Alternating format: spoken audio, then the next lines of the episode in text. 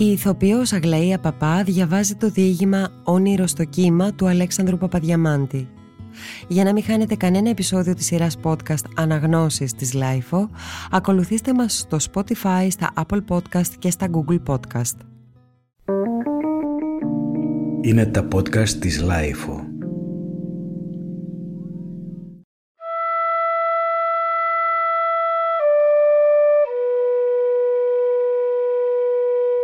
Ήμουν πτωχόν Βοσκόπουλον εις τα όρη. 18 ετών και δεν ήξευρα ακόμη αλφα. Χωρίς να το ήξευρω, ήμουν ευτυχής. Την τελευταία φορά όπου εγεύθυνε την ευτυχία ήταν το θέρος εκείνο του έτους 1870. Ήμουν ωραίος έφηβος και έβλεπα το πρωί μου στριφνών ηλιοκαές πρόσωπό μου να γυαλίζεται η σταριάκια και τα σβρήσεις και γύμναζα το ευλίγιστον υψηλόν ανάστημά μου ανά τους βράχους και τα βουνά. Τον χειμώνα που ήρχισε ευθύ κατόπιν, με πήρε πλησίον του ο γυραιός Πάτερ Σισόης ή Σισόνης, καθώς τον ονόμαζον οι χωρικοί μας, και με έμαθε γράμματα. Ήταν πρώην διδάσκαλος και μέχρι τέλους τον προσιγόρευαν όλοι στην γλυτική. Δάσκαλε. Εις τους χρόνους της Επαναστάσεως ήταν μοναχός και διάκονος. Ή τα ηγάπησε μία τουρκουπούλαν, καθώς έλεγαν. Την έκλεψεν από ένα χαρέμι της Μύρνης, την ευάπτισε και την ενυμφεύθη. Ευθύς μετά την αποκατάσταση των πραγμάτων επί Καποδίστρια κυβερνήτου, εδίδασκεν εις διάφορα σχολεία ανά την Ελλάδα και είχε νου μικρά φήμην, υπό το όνομα «Ο Σωτηράκης ο δάσκαλος». Αργότερα αφού εξισφάλισε την οικογένειά του, ενεθυμήθη τη μαλαιάν υποχρέωσή του. Εφόρεσε και πάλιν τα ράσα ως απλούς μοναχός την φοράν ταύτην, κολλιόμενος να ιερατεύσει και εγκατεβίωσε εν μετανία εις το κοινόβιον του Ευαγγελισμού. Εκεί έκλεψε το αμάρτημά του, το έχον γενναίαν αγαθοεργίαν ως εξόχως ελαφρυντικήν περίσταση και λέγουν ότι εσώθη. Αφού έμαθα τα πρώτα γράμματα πλησίων του γυρεού Σισόη, εστάλην ως υπότροφος της μονής στην ακατεπαρχίαν ιερατικήν σχολήν, όπου κατετάχθην αμέσως στην ανωτέραν τάξην, ήτα εις την Εναθήνες Ριζάριον. Τέλος, αρχίσας τα σπουδάς μου σχεδόν 20 ετής, εξήλθα τριακοντούτης από το Πανεπιστήμιο. Εξήλθα δικηγόρος με δίπλωμα προλήτου. Μεγάλη προκοπήν εννοείται δεν έκαμα. Σήμερον εξακολουθώ να εργάζομαι ως βοηθός ακόμη στο γραφείο επιφανούστηνος δικηγόρου και πολιτευτού εν Αθήνες, τον οποίον μισώ. Αγνώω εκ ποια σκοτεινής αφορμής, αλλά πιθανώς επειδή τον έχω ως προστάτην και ευεργέτην. Και είναι περιορισμένος και ανεπιτίδιος. Ουδέ δύναμαι να ωφεληθώ από την θέση την οποία κατέχω πλησίον του δικηγόρου μου, θέση Ιωνία Βλικού, καθώς ο σκύλος, οδεμένος με πολύ κοντών σχοινίων στην αυλήν του αυθέντου του, δεν μπορεί να γαυγίζει ούτε να δαγκάσει έξω από την ακτίνα και το τόξον τα οποία διαγράφει το κοντών σχοινίων, παρομοίως και εγώ δεν δύναμε ούτε να είπω ούτε να πράξω τίποτε περισσότερον παρόσον μου επιτρέπει η στενή δικαιοδοσία την οποία έχω στο γραφείο του προϊσταμένου μου. Η τελευταία χρονιά που ήμουν ακόμη φυσικός άνθρωπος ήταν το θέρος εκείνο του έτους 1870 Ήμουν ωραίος έφηβος, καστανόμαλος βοσκός και έβος σέγας της μονής του Ευαγγελισμού εις τα όρητα παραθαλάσσια, τα ανερχόμενα από τόμος διακρυπνόδους ακτής ύπερθεν του κράτους του Βορρά και του Πελάγους. Όλον το κατάμερον εκείνο, το καλούμενον ξάρμενο, από τα πλοία τα οποία κατέπλεον ξάρμενα ή ξυλάρμενα εξωθούμενα από τα στρικημίας ή το ειδικόν μου. Η απότομος πετρώδης ακτή μου, η πλατάνα, ο μέγας γυαλός, το κλίμα, όλα εκείνα ήσαν ειδικά μου. Οι λόγγοι, οι φάλαγγες, οι κοιλάδες, όλος ο Αιγιαλός και τα βουνά. Το χωράφι ήταν του Γεωργού μόνον εις τας ημέρας που ήρχε το να οργώσει ή να σπείρει και έκαμνε τρεις στο σημείο του Σταυρού και έλεγεν εις το όνομα του Πατρός και του Ιού και του Αγίου Πνεύματος σπέρνω αυτό το χωράφι για να φάνε όλοι οι ξένοι και οι διαβάτες και τα πετεινά του ουρανού και να πάρω κι εγώ τον κόπο μου. Εγώ, χωρίς ποτέ να οργώσω ή να σπείρω, το εθέριζα εν μέρη. Εμιμούμην τους πεινασμένους μαθητάς του Σωτήρος και έβαλα εις εφαρμογή τας διατάξεις του Δευτερονομίου χωρίς να τας γνωρίζω. Της πτωχής ήταν η άμπελος μόνον εις τας σώρας που ήρχε το ιδία για να θιαφήσει, να αργολογήσει, να γεμίσει ένα καλάθι στα φίλια ή να τριγήσει, αν έμενε τίποτα διατρίγημα. Όλων των άλλων καιρών ή το κτήμα ειδικών μου. Μόνους αντιζήλους στην ομήν και την κάρπο συντάφτην είχα εις τους μισθωτούς της Δημαρχίας τους αγροφύλακας οι οποίοι επί τη προφάση ότι εφύλαγαν τα περιβόλια του κόσμου εννοούσαν να εκλέγουν αυτοί τα σκαλυτέρα σοπόρας. Αυτοί πράγματι δεν μου ήθελαν το καλό μου. Ήσαν τρομεροί ανταγωνιστές διεμέ. Το κυρίως κατά μερών μου ήταν υψηλότερα έξω της ακτίνος των ελαιώνων και αμπέλων. Εγώ όμως συχνά επατούσα τα σύνορα. Εκεί παραπάνω, ανάμεσα εις δύο φάραγγας και τρεις κορυφάς πλήρης αγρίων θάμνων, χόρτου και χαμοκλάδων, έβοσκα τα γίδια του μοναστηρίου. Ημίν παραγιός, αντί μισθού πέντε δραχμών τον μήνα, τας οποίας ακολούθως μου ύφξησαν οι σεξ. Σημάει των μισθών τούτων, το μοναστήρι μου έδιδε και φασκές διατσαρούχια και άφθονα μαύρα ψωμία ή πίτες καθώς τα ονόμαζαν οι καλόγεροι. Μόνον διαρκή γείτονα όταν κατηρχόμην κάτω εις την άκρη της περιοχής μου είχα τον Κυρμόσχον, ένα μικρόν άρχοντα, λίαν ιδιότροπον.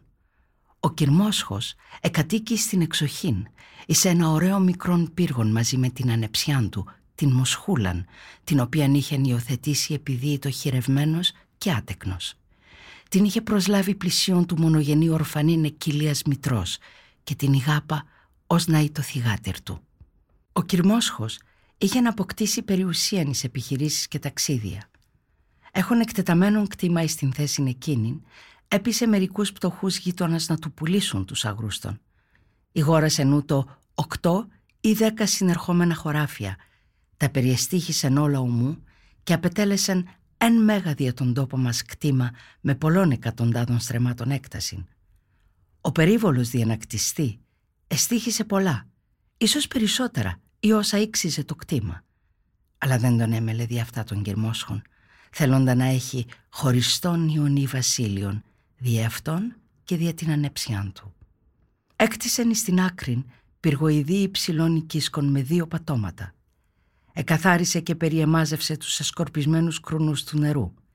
Ήνιξε και πηγάδι προς κατασκευήν μαγκάνου για το πότισμα.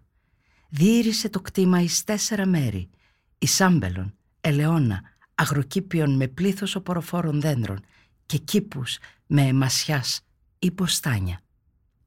Εγκατεστάθη εκεί και έζει διαρκώς στην εξοχήν, σπανίως κατερχόμενος στην Πολύχνη. Το κτήμα ήταν παρά το χείλος της θαλάσσης και ενώ ο επάνω τείχος έφτανε στην κορυφή του μικρού βουνού, ο κάτω τείχος με σφοδρών βοράν πνέοντα σχεδόν ευρέχετο από το κύμα. Ο Κυρμόσχος είχε ενός συντροφιάν το τσιμπούκι του, το κομβολόγι του, το σκαλιστήρι του και την ανιψιά του τη Μοσχούλαν. Η παιδίσκη θα ήταν ως δύο έτη νεωτέρα εμού. Μικρή επίδα από βράχον εις βράχον, έτρεχε από κολπίσκον εις κολπίσκον κάτω εις των Αιγιαλών, έβγαζε κοχύλια και κυνηγούσε τα καβούρια. Ήταν θερμόαιμος και ανήσυχος ως πτηνών του Αιγιαλού. Ο λαιμός της, καθώς έφεγγε και υπέφωσκεν υπό την τραχυλιάν της, ήταν απείρως λευκότερος από τον χρώτα του προσώπου της. Ήταν οχρά, ροδίνη, χρυσαυγίζουσα, και μου εφαίνεται να ομοιάζει με την μικρήν στέρφα νέγα, την μικρόσωμον και λεπτοφυή με κατάστηλπτον τρίχωμα, την οποία είχα ονομάσει Μοσχούλαν. Το παράθυρο του πύργου, το δυτικών, το προς τον Λόγκον, ο οποίος ήρχιζε να βαθύνεται πέραν της κορυφής του βουνού, όπου ήσαν χαμόκλαδα, ευώδης θάμνη και αργυλώδης γη τραχία. Εκεί ήρχιζε η περιοχή μου. Έως εκεί κατερχόμην συχνά και έβοσκα τα σέγας των πνευματικών πατέρων μου. Μίαν ημέραν δεν ήξευρω πώς, ενώ εμέτρων καθώς ασυνήθιζα τα σέγας μου, ήσαν όλοι 56 κατ' εκείνων των χρόνων, η Μοσχούλα, η ευνοουμένη μου κατσίκα, είχε μείνει ο πίσω και δεν ευρέθη στο μέτρημα. Τας σέβρισκα όλας 55. Εάν έλειπεν άλλη κατσίκα, δεν θα παρετήρουν αμέσως την ταυτότητα, αλλά μόνο τη μονάδα που έλειπεν. Αλλά η απουσία της Μοσχούλας ήταν επαισθητή. Ετρώμαξα. Τάχα, ο αετός μου την επήρε. Στα μέρη εκείνα τα κάπως χαμηλότερα, οι αετοί δεν καταδέχονται να μέσα επισκέπτονται συχνά. Το μέγα ορμητήριό των ήταν ψηλά προς δυσμάς εις το κατάλευκον πετρόδες βουνό το καλούμενον αετοφολιά φερονίμος. Αλλά δεν μου εφαίνεται όλος παράδοξον ή ανήκουστον πράγμα ο αετός να κατήλθεν εκτάκτος τρωθείς από τα κάλλη της μοσχούλας, της κατσίκας μου. Εφώναζα ως τρελός. «Μοσχούλα! Πού είναι η μοσχούλα!» Ούτε είχα παρατηρήσει την παρουσία της μοσχούλας της ανεψιάς του κυρμόσχου εκείσιμα. Αυτή έτυχε να έχει ανοιχτόν το παράθυρον. Ο τείχος του περιβόλου του κτήματος και η οικία η ακουμβόσα επάνω εις αυτόν απήχον περί τα 500 βήματα από την θέση όπου η βρισκόμουν εγώ με τα σέγας μου. Καθώς ήκουσε τας σφωνάς μου η παιδίσκη, ανορθώθη, προέκυψεν εις το παράθυρον και έκραξε. «Τι έχεις και φωνάζεις» Εγώ δεν ήξερα τι να είπω. Εν το σου το απήντησα. «Φωνάζω εγώ την κατσίκα μου, τη μοσχούλα. Με σένα δεν έχω να κάμω». Καθώς ήκουσε τη φωνή μου, έκλεισε το παράθυρον και έγινε άφαντη. Μια άλλη ημέρα με είδε πάλι από το παράθυρό της εις εκείνη την ιδία θέση. Ήμουν πλαγιασμένος εις έναν ίσκιον. Άφηνα τα σέγας μου να βόσκουν και εσφύριζα έναν ήχον, ένα άσμα του βουνού υπολικών. Δεν ήξερω πώς της ήλθε να μου φωνάξει «Έτσι όλο τραγουδείς». Δεν σ' άκουσα ποτέ μου να παίζεις στο σουράβλι. Βοσκός και να μην έχει σουράβλι σαν παράξενο μου φαίνεται. Είχα εγώ σουράβλι ή τυφλογέραν, αλλά δεν είχα αρκετόν θράσος ώστε να παίζω ενώ γνώση ότι θα οίκουεν αυτή. Την φοράν ταύτην εφιλοτιμήθην να παίξω προς χάριν της, αλλά δεν ξέρω πως της εφάνει η τέχνη μου η αυλητική. Μόνο ξέρω ότι μου έστειλε διαμοιβήν ο λίγα ξηρά σίκα και ένα τάσι γεμάτο πετιμέζι. Ήταν το θέρος εκείνο του έτους 1870. Ήμουν ωραίος έφηβος και έβλεπα το πρωί μου στριφνών ηλιοκαές πρόσωπό μου να γυαλίζεται η σταριάκια και τα σβρήσεις και γύμναζα το... Μία νεσπέραν Καθώς είχα κατεβάσει τα γίδια μου κάτω εις των Αιγιαλών, ανάμεσα εις τους βράχους, όπου εσχημάτιζε χιλίους γλαφυρούς κολπίσκους και αγκαλίτσες στο κύμα, όπου αλλού εκυρτώνοντο οι βράχοι εις προβλήτας και αλλού εκυλένοντο η σπήλαια και ανάμεσα εις τους τόσους ελιγμούς και δεδάλους του νερού το οποίο εις χώροι μορμυρίζων χορεύουν με ατάκτους φλίσβους και αφρούς όμοιον με το βρέφος το ψελίζων που αναπηδάει στο λίκνον του και λαχταρεί να σηκωθεί και να χορεύσει εις την χείραν της μητρός που το έψαυσε καθώς είχα κατεβάσει λέγω τα γίδια μου δια να αλμυρίσουν εις την θάλασσαν όπως συχνά εσυνήθιζα είδα την ακρογιαλιάν που ήταν μεγάλη χαρά και μαγεία και την ελιμπίστηκα και ελαχτάρισα να πέσω να κολυμβήσω. Ήταν τον Αύγουστον μήνα.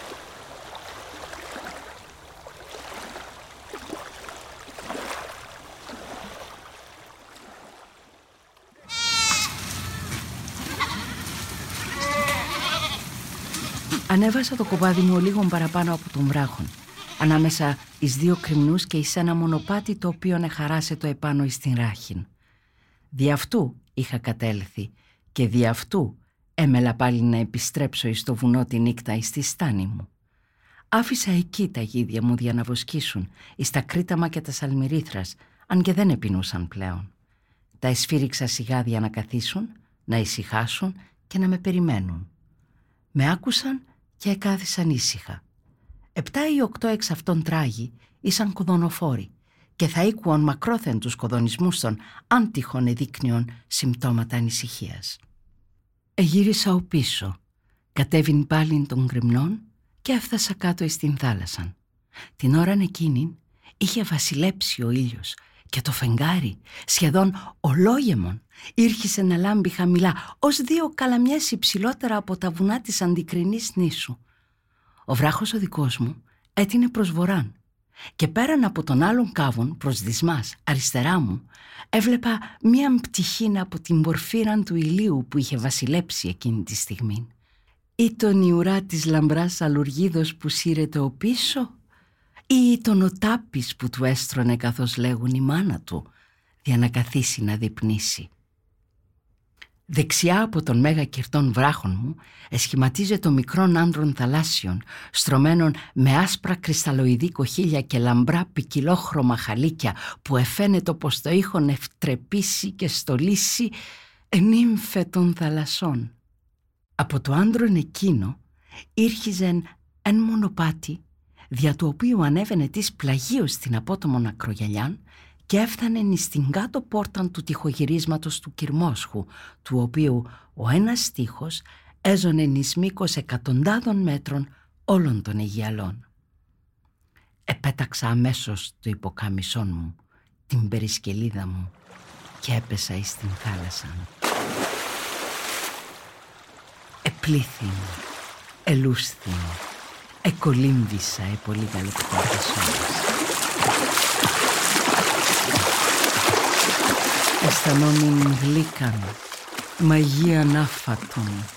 Εφανταζόμην τον εαυτόν μου ως να μην ήμουν με το κύμα, ως να με τύχον της φύσεως αυτού, της υγράς και αλμυράς και δροσόδους. Δεν θα μου έκανε ποτέ καρδιά να έβγω από την θάλασσα. Δεν θα εχόρτενα ποτέ το κολύμβημα, αν δεν είχα την έννοια του κοπαδιού μου. Όσοι νυπακοήν κι αν είχαν προς εμέ τα ερήφια, και ανήκουον την φωνή μου για να καθίσουν ήσυχα, ερήφια ήσαν, δυσάγωγα και άπιστα, όσον και τα μικρά παιδιά. Εφοβούμην, μήπως την αποσκυρτήσουν και μου φύγουν, και τότε έπρεπε να τρέχω να τα ζητώ τη νύχτα εις τους λόγκους και τα βουνά, οδηγούμενος μόνον από τον ήχον των κονονίσκων των ράγων. Όσον αφορά την Μοσχούλαν, για να είμαι βέβαιος ότι δεν θα μου φύγει πάλι καθώς μου είχε φύγει την άλλη φορά, οπότε ο άγνωστος κλέπτης αχ και να τον έπιανα, της είχε κλέψει ο ανόητος των επίχρησων κοδονίσκων με το κόκκινο περιδέρεο από τον λεμόν, εφρόντισα να τη δέσω με ένα σχοινάκι στην ρίζα ενός θάμνου, ο λίγον παραπάνω από τον βράχον, στην βάση του οποίου είχα αφήσει τα ρούχα μου πριν ρυφθώ στην θάλασσα. Επίδησα ταχαίως έξω. Εφόρεσα το υποκάμισόν μου. Την περισκελίδα μου. Έκαμα ένα βήμα για να ανεβώ.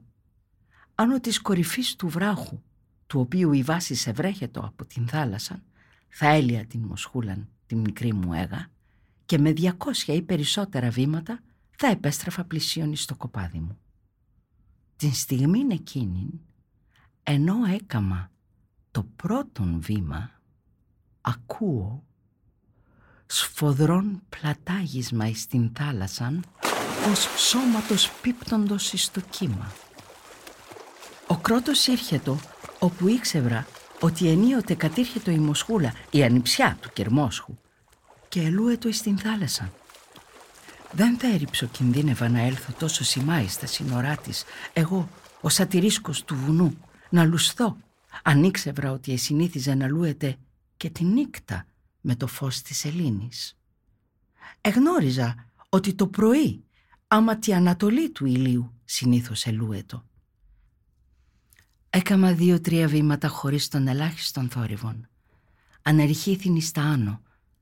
Έκυψα με άκραν προφύλαξην προς το μέρος του άντρου, καλυπτόμενος όπισθεν ενός χίνου και σκεπόμενος από την κορυφή του βράχου και είδα πράγματι ότι η μοσχούλα είχε πέσει αρτίωση στο κύμα γυμνή και ελούετο.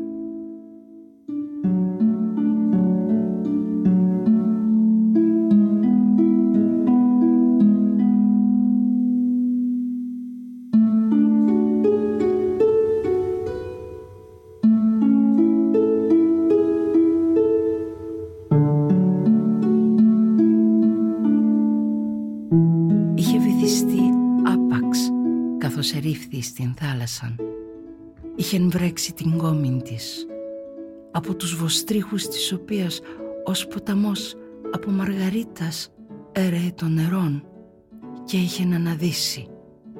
Έβλεπε κατά τύχην προς το μέρος όπου ήμουν εγώ και εκείνη το εδώ και εκεί προσπέζουσα και πλέουσα. Ήξευρε καλώς να κολύμβα. Για να φύγω έπρεπε εξάπαντος να πατήσω επί μίαν στιγμήν ορθώς στην κορυφή του βράχου ή τα να κύψω όπισθεν θάμνων, να λύσω την έγα μου και να γίνω άφαντος κρατών την αναπνοή μου χωρίς τον ελάχιστον κρότον ηθρούν. Άλλη στιγμή καθήν θα διερχόμην δια της κορυφής του βράχου ήρκη δια να με είδη η μοσχούλα. Ήταν αδύνατον καθώς εκείνη έβλεπε προς το μέρος μου να φύγω αόρατος. Το ανάστημά μου θα διαγράφεται δια μίαν στιγμήν υψηλών και δεχόμενον δαψιλό στο φως της σελήνης επάνω του βράχου. Εκεί η κόρη θα με έβλεπε καθώς ήταν στραμμένη προς τα εδώ.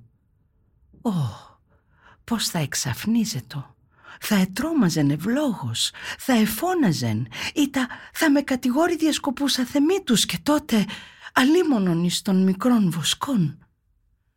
Η πρώτη ιδέα μου ήταν να βήξω, να της δώσω αμέσως είδηση και να κράξω. Βρέθηκα εδώ χωρίς να ξέρω, μην τρομάζεις, φεύγω αμέσως κοπέλα μου.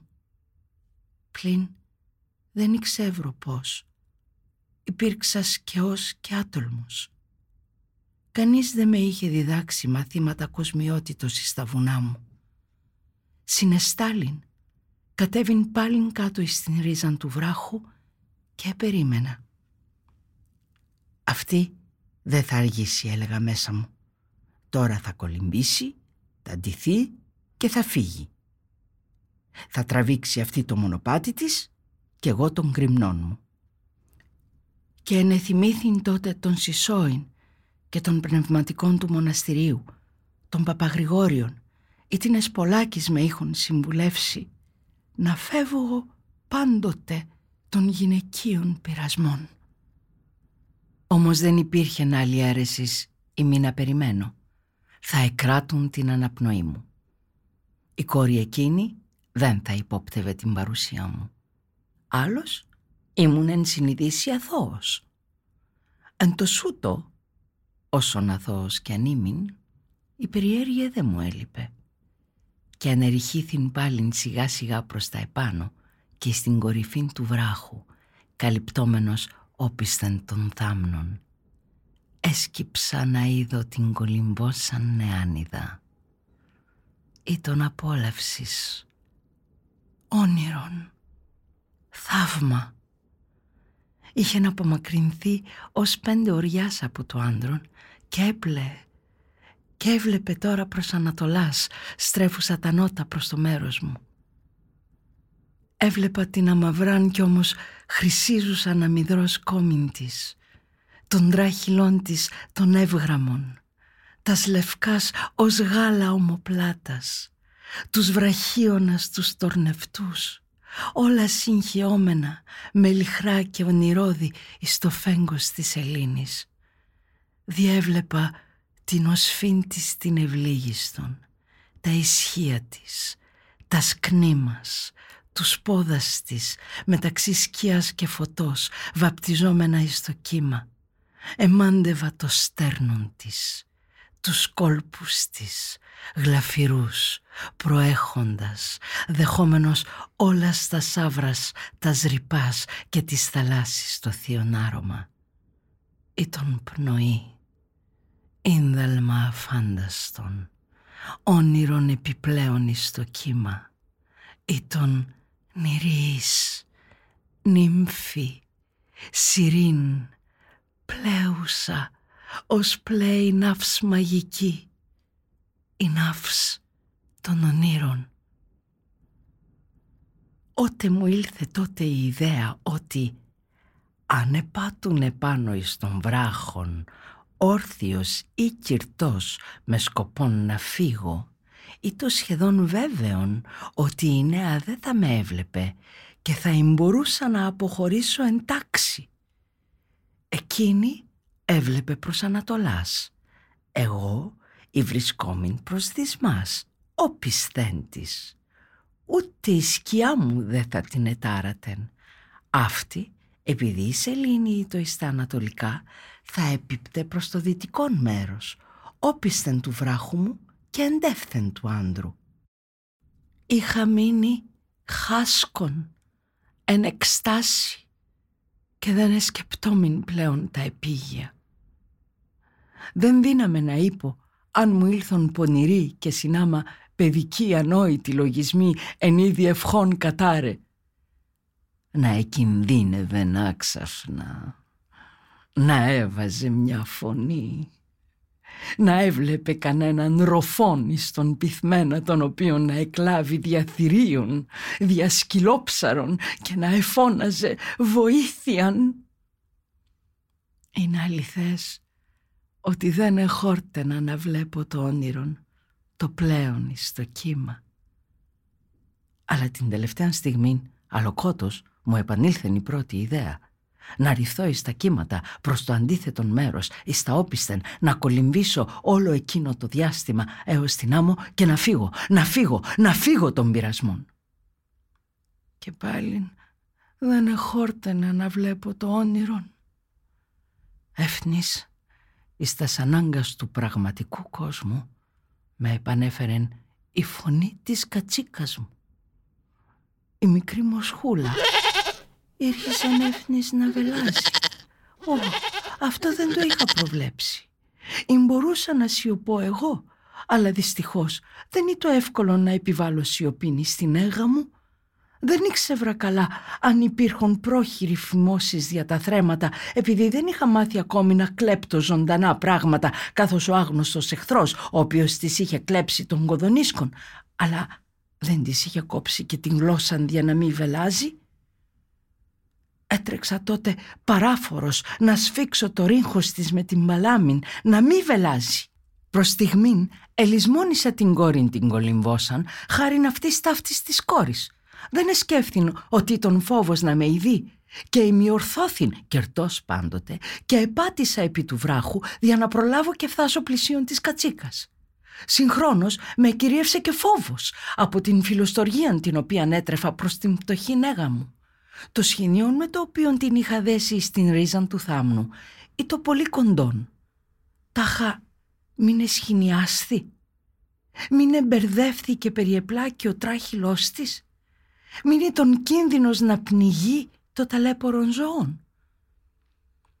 Δεν ήξευρω αν η κόρη λουωμένη στην θάλασσα ήκουσε την φωνή της γίδας μου. Αλλά κι αν την είχε να ακούσει, τι το παράδοξον, ποιος φόβος ήταν; Τον ακούει της φωνή ζώου εκεί που κολυμβά, αφού δεν απέχει η μειολίγα οριάς από την ξηράν, δεν είναι τίποτα έκτακτον. Αλλά όμως η στιγμή εκείνη που είχα πατήσει στην κορυφή του βράχου ήρκεσεν. Η νεαρά κόρη είτε ήκουσεν είτε όχι την φωνή της κατσίκας, μάλλον φαίνεται ότι την ήκουσε διότι έστρεψε την κεφαλήν προς το μέρος της ξηράς, είδε τον μαύρο ίσκιον μου, τον διακαμών μου επάνω εις των βράχων ανάμεσα εις τους θάμνους και αφήκεν μισοπνιγμένην κραυγήν φόβου. Τότε με κατέλαβε τρόμος, συγκίνησης, λύπη απεριόριστος, τα γόνατά μου εκάμφθησαν, έξαλλος εκ τρόμου, ειδηνήθη να αρθρώσω φωνήν και έκραξα. «Μη φοβάσαι, δεν είναι τίποτε, δεν σου θέλω κακόν» και σκεπτόμην λίον τεταραγμένος εάν έπρεπε να ρυφθώ εις την θάλασσα μάλλον για να έλθω εις βοήθεια της κόρης ή να τρέξω και να φύγω. Ήρκει η φωνή μου να της έδιδεν μεγαλύτερον θάρρος ή όσον η παραμονή μου και το τρέξιμό μου εις βοήθειαν. Συγχρόνως τότε, κατά συγκυρίαν όχι παράδοξον, καθότι όλοι οι Αιγιαλοί και η θάλασσα εκείνη εσυχνάζοντο από τους αλείς, μία βάρκα εφάνει να προβάλλει αντικρή προς το ανατολικό μεσημβρινόν μέρος από τον πέρα κάβων τον σχηματίζοντα το δεξιόν Ιωνί κέρας κολπίσκου. Εφάνει πλέουσα αργά, ερχόμενη προς τα εδώ με τα σκόπας, πλην η εμφάνισής της, αντί να δώσει θάρρος στην κόρη, επέτεινε τον δρόμον της, αφή και δευτέραν κραβήν μεγαλύτερας αγωνίας. Ένα καρύ την είδα να βυθίζεται και να γίνεται άφαντη στο κύμα. Δεν έπρεπε τότε να διστάσω. Η βάρκα εκείνη απήχεν υπέρ τα σήκωση οργιάς από το μέρος όπου η γωνία η κόρη. Εγώ απήχα μόνο πέντε-έξι οργιάς. Παρά αυτά, όπως ήμουν, ερήφθηνη στην θάλασσαν, πηδήσας με την κεφαλήν κάτω από το ύψος του βράχου. Το βάθος του νερού τον πέραν τα δύο αναστήματα. Έφτασα σχεδόν στον πυθμένα, ο οποίος ήταν αμόστρατος, ελεύθερος βράχων και πετρών και δεν είναι το φόβος να κτυπήσω. Παρά αυτά, ανέδιν και ανήλθον στον αφρόν του κύματος. Απήχον τώρα ο λιγότερον οι πέντε οργιάς από το μέρος του πόντου όπου εσχηματίζοντο δίνε και κύκληση στρεφόμενοι στο νεφρόν της θάλασσας οι οποίοι θα ήσαν ως μνήμα υγρών και ακαριαίων δια την ατυχήν παιδίσκην τα μόνα ίχνη τα οποία αφήνει ποτέ στην θάλασσαν αγωνιών ανθρώπινων πλάσμα με τρία στιβαρά πηδήματα και πλευσίματα εντός ολίγων στιγμών έφθασα πλησίον της. Είδα το εύμορφον σώμα να παραδέρνει κάτω, πλησιέστερον εις των βυθών του πόντου ή εις των αφρών του κύματος, εγκύτερον του θανάτου ή της ζωής. Ευηθίστην, ήρπασα την κόρη στα σαγκάλας μου και ανήλθον. Καθώς την είχα περιβάλει με τον αριστερόν βραχίωνα, μου εφάνει ότι αισθάνθην ασθενή την χλιαράν πνοή της στην παριάν μου. Είχα φτάσει εγκαίρος δόξα τω Θεώ. Εν τούτης, δεν παρήχε μια ζωής ολοφάνερα. Την ετίναξα με σφοδρόν κίνημα αυθορμήτως για να δυνηθεί να αναπνεύσει. Την έκαμα να στηριχθεί επί της πλάτης μου και έπλευσα με την χείρα την δεξιάν και με τους δύο πόδας. Έπλευσα ισχυρός προς την ξηράν. Εδυνάμεις μου επολαπλασιάζοντο θαυμασίως. Ιστάνθην ότι προσεκολάτω το πλάσμα επάνω μου. Ήθελε τη ζωή της. Ω, ασέζει και ασύτων ευτυχής.